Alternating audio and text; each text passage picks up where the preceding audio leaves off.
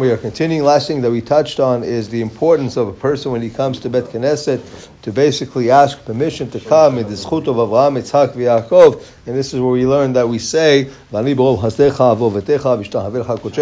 the next thing that he comes here, and he says here, אותו שזכה וקם בחצות לילה לעסוק בתורה, הקדוש ברוך הוא מקשיב לו, כמו שאמרנו שנאמר, היושבת בגלים, חברים, מקשיבים לכל החשמלי. He says, the one, the, per, the one person who got up uh, early in the, in, in, the, in the morning, 3, 4 o'clock in the morning, and he sits in the toils in Torah, or after Hatzot, uh, the pasuk in uh, in Shir Shirim Shed says that the, the, those who are Yoshevet Baganim, meaning to say Haverim Mekshivim Kolef, the the, the uh, Haverim meaning Kadosh Baruch and his uh, angels are listening to the person who's sitting there in the middle of the light learning uh, Torah.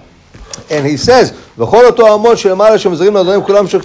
he says, even though the, we, we've mentioned the fact that there are angels that, uh, that sing in front of Baruch Hu, when a person sits and learns, everybody's quiet. Why? So Baruch Hu and them can listen to him learning uh, Torah. And how much Nahat it brings Hakadosh Baruch and and they say, and they, the, those angels say, Machazim.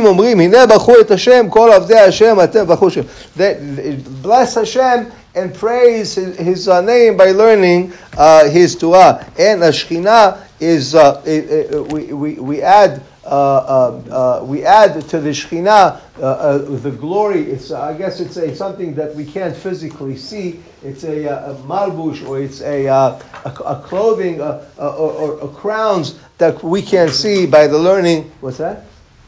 It's the learning of, of the crown that uh, that uh, we learn from that. So we see from here that a lot of times when you have an opportunity uh, to sit and, and to learn, to make that opportunity, even if you got up a little bit early and say, "Oh, if I go back to sleep, I may miss Bet Knesset." Okay, so you got up early, sit and study, do something like that, or come early, sit and study, and that's chut. Bezat Hashem will stand for you tonight, four thirty. Bezat Hashem.